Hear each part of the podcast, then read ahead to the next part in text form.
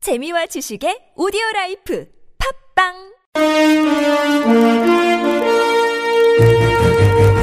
여러분의 합리적 판단을 돕기 위해 오늘의 뉴스를 골랐습니다. 백병규의 뉴스 체크. 네, 시사평론가 백병규 씨와 함께합니다. 어서 오십시오. 안녕하십니까. 자, 첫 소식은요. 네, 한일 두 정부가 그 일본군 위안부 피해자들에게 그 현금으로 1호금을 그 지급하기로 한 데 대해서 예. 이 피해 할머니들 일본의 그 진정한 사과와 그 반성이 먼저라면서 이런 1호금은 결코 해결책이 될 수 없다고 이제 분통을 터뜨렸는데요. 네네. 한일 양국 정부의 그 현금 지급 방침에 대해서 피해 할머니들 오늘 그 한국 정신대 문제 대책 협의회 정대협이라고 하죠. 네. 이 정대협 주최로 이제 기자회견을 가졌는데 예. 이 같은 입장을 발표를 했습니다. 네네. 오늘 그 기자회견에 그 참석한 이 김복동 기론복 할머니 예.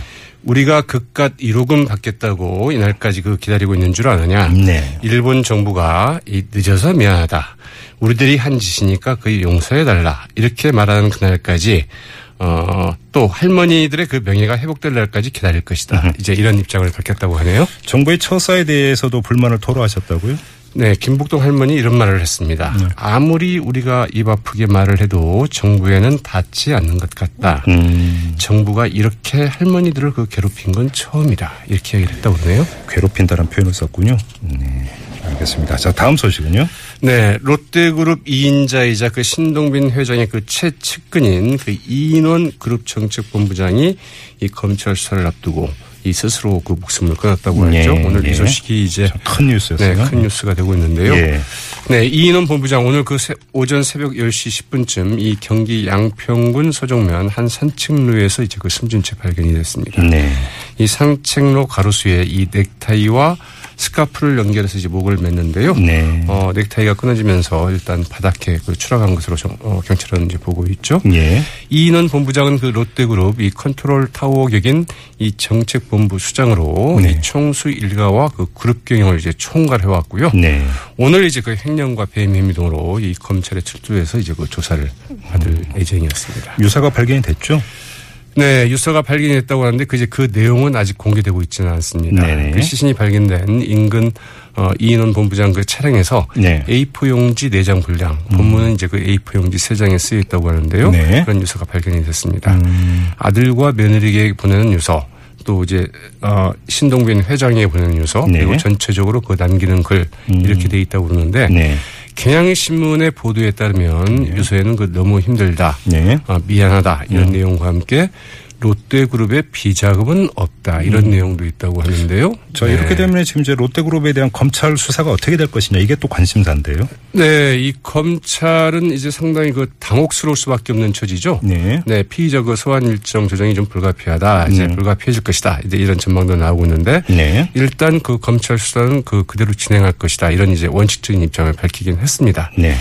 하지만 지금 벌써 그 롯데그룹에 대한 수사 이 두 달이 넘어가고 있거든요. 네. 그리고 그 200여 명이 넘는 그 맞으면 수사팀을 예, 이제 예, 예. 동원하지 않았습니까?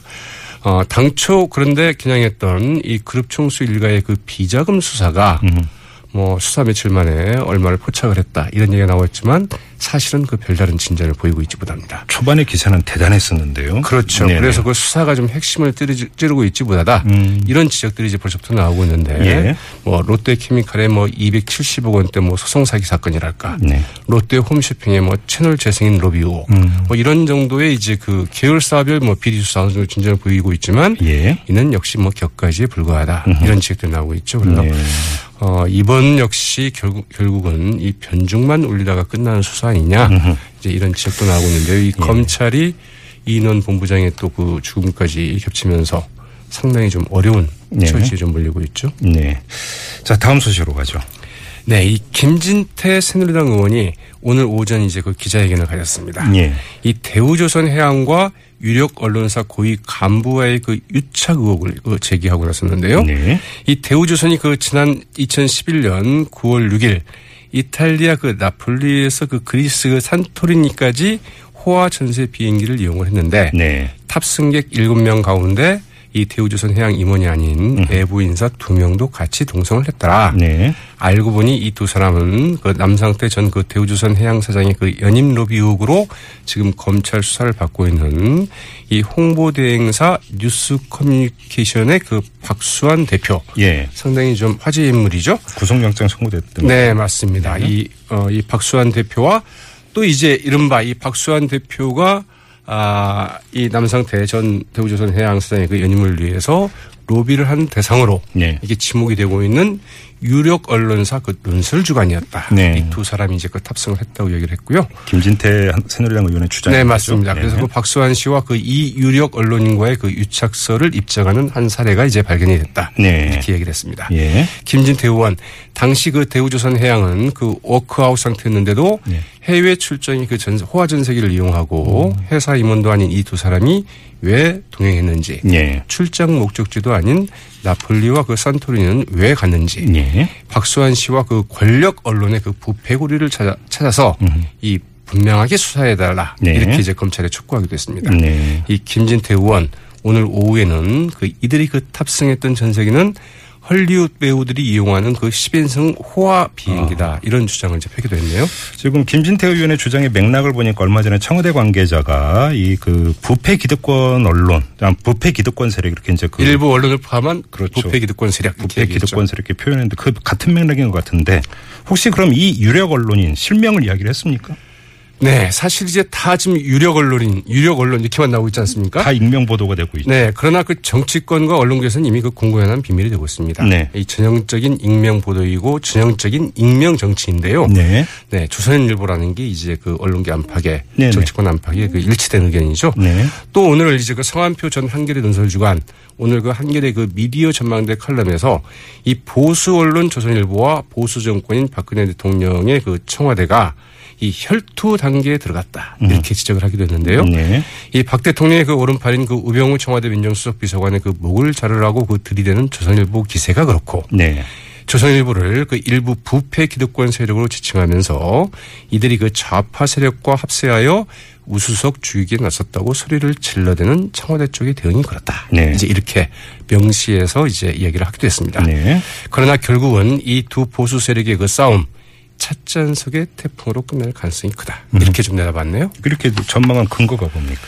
네, 이 보수 진영의 그 정치적 진로와 관련해서 그 서로가 그 멱살잡이를 하는 형국이지만 우병우 민정수석이나 조선일보 모두 그 부패라는 그 족쇄에 좀 발목이 잡혀 있는데다가 예. 만연한 부패 구조로 이 부패 불감증이 그 사회 전반에 그 어, 전반을 뒤덮고 있는 만큼 이 보수 언론이나 청와대나 끝까지 밀고 가기에는 각자 모두 너무 많은 때가 묻어 있기 때문이다. 이렇게 시작을 했네요. 그러니까 끝까지 가지는 못할 것 같아요. 결국은 그러니까 뭐 포인트는 결국은 유력 언론인으로 지금 보도가 나오고 있는 이 사람에 대한 검찰의 소환 조사가 있느냐 없느냐 이게 포인트가 될 것 같다라고 이야기하는 그렇죠. 사람들이 맞습니다. 있더라고요.